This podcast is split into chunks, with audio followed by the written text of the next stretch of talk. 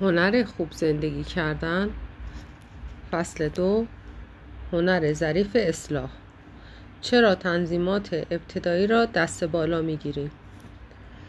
در پروازی از لندن به نیویورک نشسته اید به نظر شما هواپیما در چند درصد زمان پرواز در مسیر در مسیر از پیش تعیین شده حرکت می کند 90 درصد 80 درصد 70 درصد.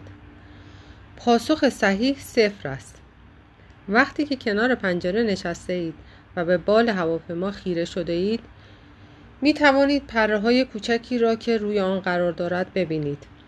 وظیفه این پره ها این است که مسیر پرواز را مدام تنظیم کنند. سیستم خلبان خودکار در هر ثانیه هزاران بار اختلاف موقعیت فعلی هواپیما را با موقعیتی که باید در آن باشد محاسبه کرده و دستورهای اصلاحی مورد نیاز را صادر می کند. من بارها پرواز با هواپیماهای کوچک و بدون سیستم خلبان خودکار را تجربه کردم. در این هواپیماها این تنظیمات کوچک بر عهده خود من است. اگر حتی فقط برای یک ثانیه اهرم را رها کنم از مسیر اصلی خارج می شوم. این حس را در رانندگی با ماشین هم تجربه کرده اید. حتی در مسیر کاملا مستقیم هم نمی توانید دستتان را از روی فرمان بردارید. چون از مسیر منحرف می شوید و ممکن است دچار حادثه شوید. زندگی ما هم مثل هواپیما یا ماشین است. ترجیح می دادیم اینطور نمی بود و همه چیز طبق برنامه قابل پیش بینی و بدون دردسر جلو می رفت.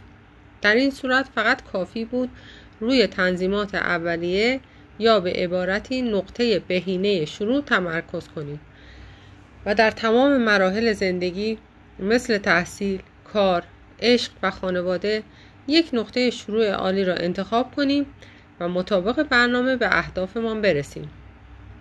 البته مطمئنم همانطور که خودتان هم می‌دانید زندگی این چنین نیست. زندگی ما در معرض تلاطم های پی در پی قرار دارد و بیشتر وقت ما صرف مبارزه با بادهای مخالف و تغییرات غیرمنتظره جوی می شود. با وجود این ما همچنان مثل خلبانهای سادلو و ناشی رفتار می کنیم. نقش تنظیمات ابتدایی را دست بالا گرفته و به طور منظم نقش اصلاح را دست کم می گیریم. به عنوان یک خلبان غیر حرفه‌ای یاد گرفتم که بیشتر از شروع هنر اصلاح بعد از بلند شدن هواپیما است که اهمیت دارد. بعد از میلیاردها سال طبیعت هم این نکته را فهمیده. با تقسیم سلول ها به طور مداوم در ماده ژنتیکی خطا رخ می‌دهد و به همین خاطر در هر سلول مولکول هایی وجود دارند که این خطاها را اصلاح می کنند بدون این فرایند که ترمیم دی ای نام دارد تنها چند ساعت بعد از شکلگیری نطفه میمردیم. این سیستم ایمنی ما هم از همین قاعده پیروی می کند هیچ برنامه بینقصی وجود ندارد چون پیشبینی تهدیدها غیر ممکن است. ویروس ها و باکتری های متخاصم به طور پیوسته در حال تغییرند. و سیستم دفاعی ما فقط به لطف اصلاح مداوم توان مقابله دارد. پس بار بعدی که شنیدید یک ازدواج ظاهرا بی نقص بین دو نفر که برای همدیگر ساخته شده بودند به مشکل خورده اصلا تعجب نکنید. این یک نمونه بارز از دست بالا گرفتن تنظیم ابتدایی است. خیلی واضح بگویم هر کس که بیش از پنج دقیقه در یک رابطه بوده باشد باید تا الان فهمیده باشد که بدون تصحیح و تطبیق مداوم رابطه دچار مشکل می شود.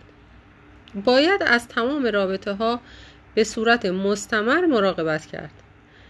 بیشترین سوء برداشتی که با آن مواجه می شویم این است که زندگی خوب یک حالت یا وضعیت پایدار است. در حالی که زندگی خوب فقط با تطبیق مداوم حاصل می شود پس چرا ما اینقدر نسبت به تصحیح و بازبینی بیمیلی نشان می دهیم؟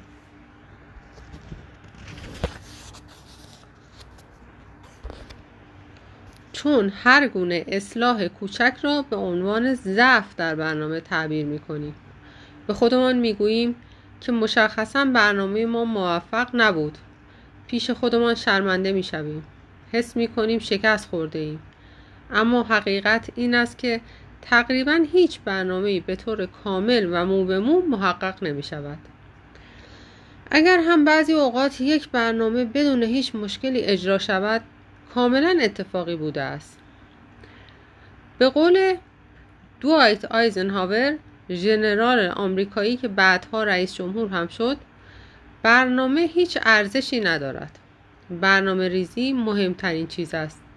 مسئله داشتن یک برنامه ثابت نیست بلکه این برنامه ریزی مجدد و مکرر است که اهمیت دارد. یعنی یک فرایند پیوسته. آیزنهاور به خوبی فهمیده بود که به محض رویارویی سربازها با دشمن تمام برنامه های قبلی از درجه اعتبار ساقط می شوند. قانون اساسی کشورها بر اساس قوانینی بنیادی تنظیم می شوند و بقیه قوانین بر اساس آنها وضع می شوند. این چنین فرض می شود که قوانین اساسی تا به ابد پابرجا هستند اما در عمل حتی قانون اساسی کشورها هم مورد بازبینی قرار می گیرند.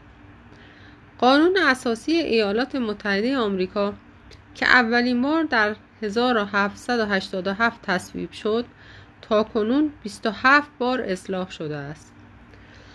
قانون اساسی فدرال کنفدراسیون سوئیس از سال 1848 تا کنون دو بار مورد بازنگری کلی و چند بار مورد بازنگری های جزئی قرار گرفته است.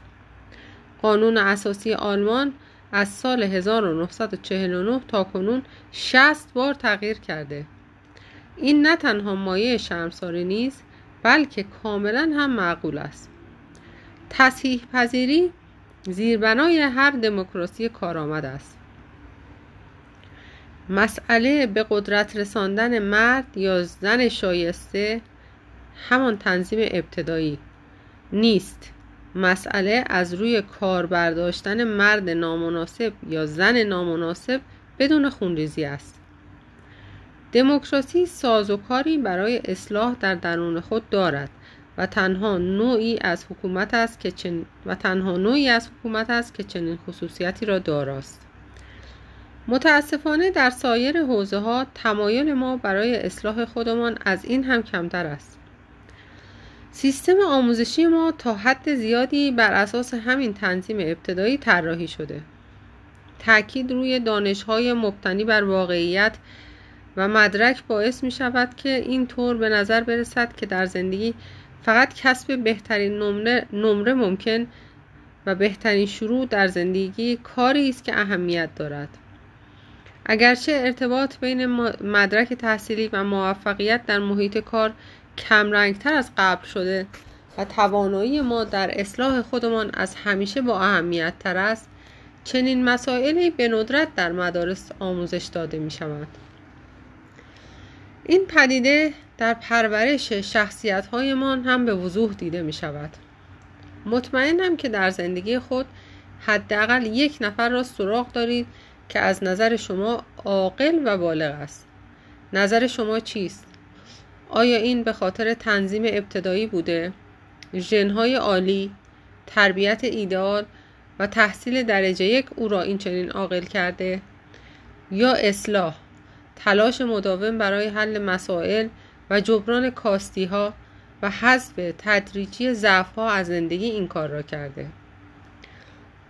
خب نتیجه باید از شر این برچسب تحقیر آمیزی که به اصطلاح که به اصلاح چسبیده خلاص شویم افرادی که توان اصلاح زود هنگام خودشان را دارند نسبت به کسانی که مدتها وقت صرف پیدا کردن یک نقطه شروع ابتدایی بی نقص می کنند و سپس امیدوارند که برنامهشان به نتیجه برسد مزیت دارند چیزی با عنوان آموزش ایدئال وجود ندارد. زندگی ما بیش از یک هدف دارد. هیچ استراتژی تجارت بینقص سبد سهام بهینه و شغل آرمانی وجود ندارد. همه اینها افسانه است. حقیقت این است که شما با یک تنظیم ابتدایی شروع می کنید و بعد از آن باید مدام آن را اصلاح کنید.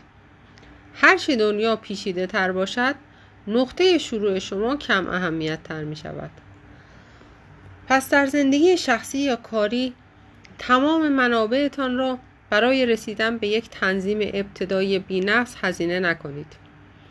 به جای آن بیدرنگ و بدون عذاب وجدان با بازنگری در اموری که مورد پسندتان نیست هنر اصلاح را به کار بگیرید.